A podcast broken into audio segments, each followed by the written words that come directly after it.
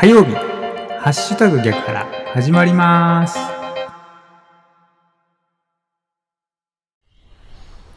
11月10日火曜日の朝です。おはようございます。ハッシュタグ逆原市川秀幸です。この番組は11月10日火曜日の朝に聞いていただくように録音していますが、いつ聞いていただいても大丈夫です。ながらで聞いてください。私もながらで録音しています。よろしくお願いします。まずは今日の暦からいきましょう。今日11月10日火曜日の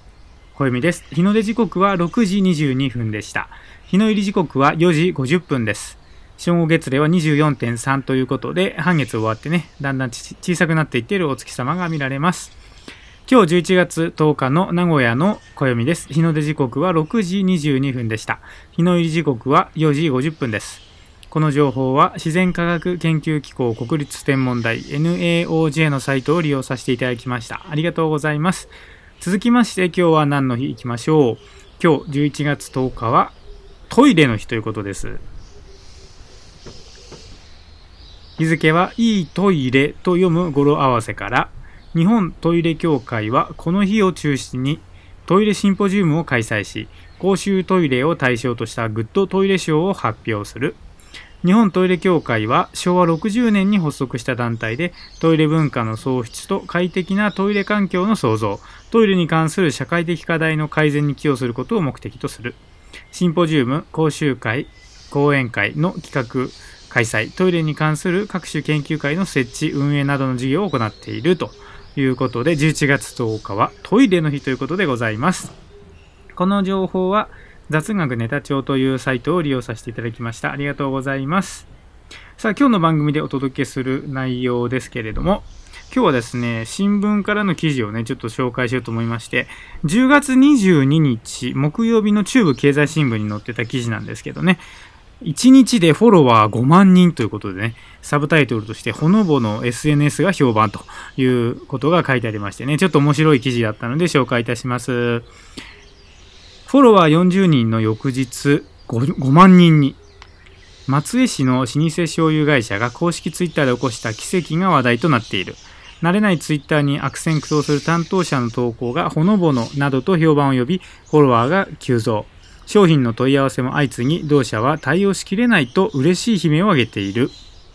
会社は1885年創業で醤油などを製造、販売する安本産業。公式ツイッターは30代の男性社員が担当し、今年6月に社員や家族を含めたフォロワー5人で始めた。約2ヶ月間は鳴かず飛ばずだったが、8月26日に、うちのアカウントを見た上司と同僚が、フォロワーが40人もいて、いいねもたくさんついててめっちゃバズってるじゃん、と言ってました。などとつぶやいたところ、翌日夕方までに5万人に増加、10月には一時9万人を超えた。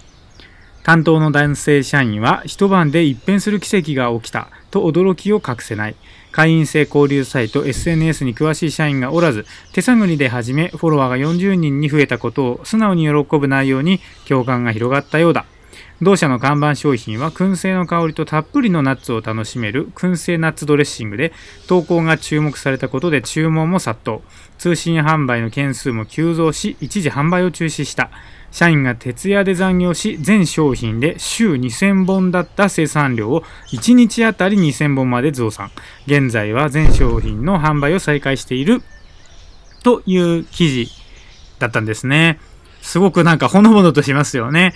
まあなんかこう作為的でなくってねこうなんだろうな本当最初始まったところが5人だったのが40人になってバズってるねなんていう風にね言ってましたってつぶやいたらそれをねなんかほのぼのするなと思って